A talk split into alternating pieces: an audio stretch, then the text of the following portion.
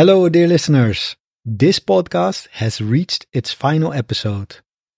I've started a new podcast titled Build Your English, which you can find at patreon.com slash buildyourenglish. There, you can access your weekly free episode and its transcript. I hope to see you there. Hello, dear listeners. How are you doing today? I hope you're feeling comfortable and cheerful. Welcome to episode number 62 of the Collocation of Today podcast.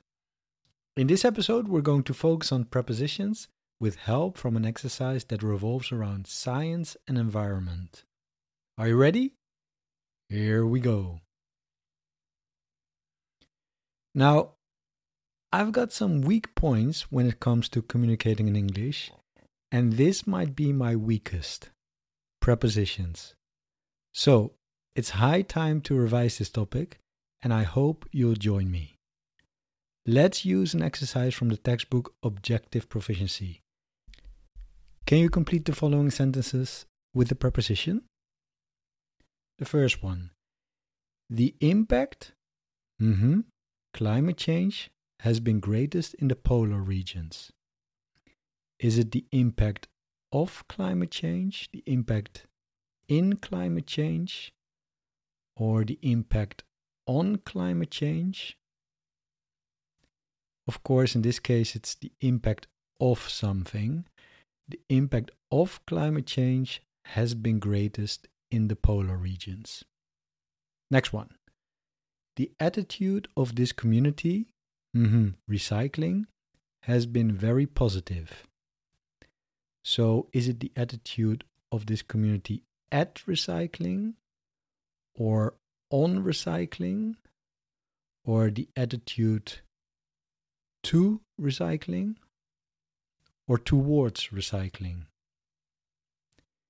You can use both to and towards in this particular sentence.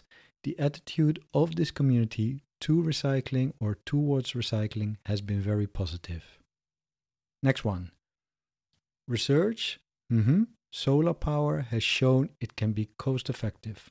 Cost effective. So is it research in solar power or research at solar power? Or is it maybe it is research into something? Yes, that's the right one. We say research into solar power. Yeah? Research into solar power has shown it can be cost effective. Why do I say cost the whole time? Cost is C O A S T and I need cost. C O S T, cost effective. Next one, number four. Analysis. Mm-hmm. The data will be done later in the year. Analysis into the data will be done later in the year or analysis at the data, on the data, or analysis of the data. And yes, it is the last option. Analysis of the data will be done later in the year. Next one. What the outcome, mm-hmm, the scientific report will be, no one yet knows. So, what the outcome of the scientific report will be, what the outcome in the scientific report will be, or is it maybe the outcome mm, on? Did I already say that? On? I don't know. Anyway, the correct answer is, of course, what the outcome of something will be, right? So the outcome of the scientific report will be. No one yet knows. Number six. Yeah, number six. So the rise or increase the cost of petrol continues to trouble the government. Yeah, we can read about that on the news, or we can read about that on the internet, I should say. Uh, and we can hear about that in the news. Um, and what options do we have here? So is it the rise of something or the rise at something or the rise in something?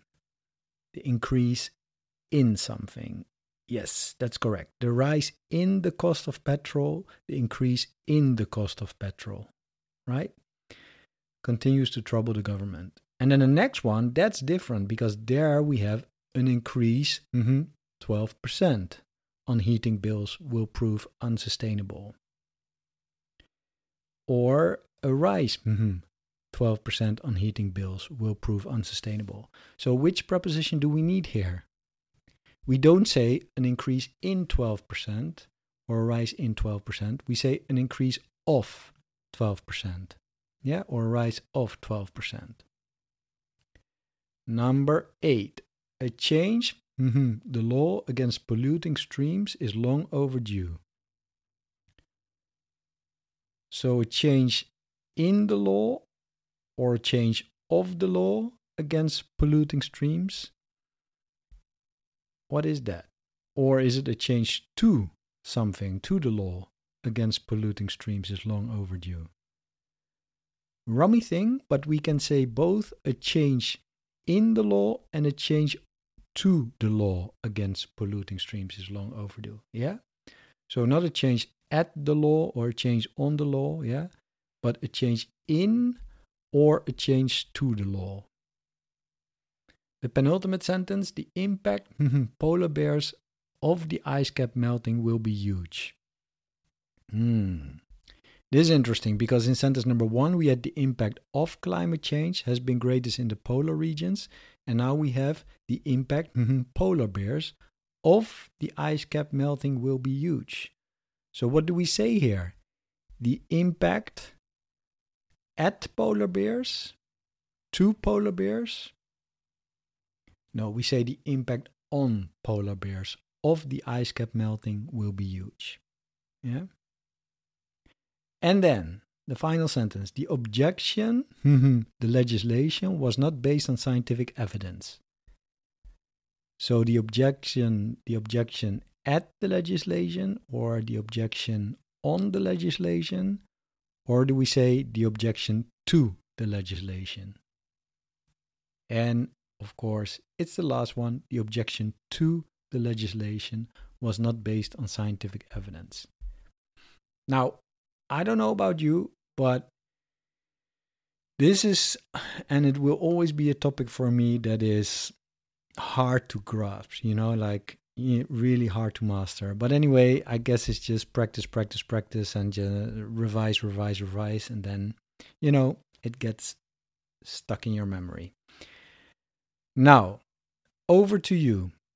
In episode 50, we spoke about collocations that you can use to talk about climate change. And my suggestion for you today is why don't you listen to this again? Because revision is crucial when you want to grow your vocabulary, right? So, give it a go and you will see that it helps. All right, then. This is the end, dear listeners. It was a real pleasure to share my English learning habit with all of you, and I hope you enjoyed this episode and that you learned something new. As always, take care of yourself and each other, of course. Bye bye. Oh, and one more thing you might have heard that I have a new podcast. It's called Build Your English. Every week, from Monday to Friday, I publish 10 minute lessons that teach English in a fun and effective way. I talk about all sorts of topics, from everyday subjects like food, travel, books, and language learning, to more serious ones like history, politics, culture, and even philosophy. The episodes are spoken at a speed you can understand and come with downloadable MP3 files and PDF transcripts. So, by dedicating just 10 minutes a day to our lessons, you won't just see improvements in your English, you'll also enjoy the learning journey. I invite you to listen to an episode and see for yourself. Patreon.com slash build your English. Patreon.com slash build your English.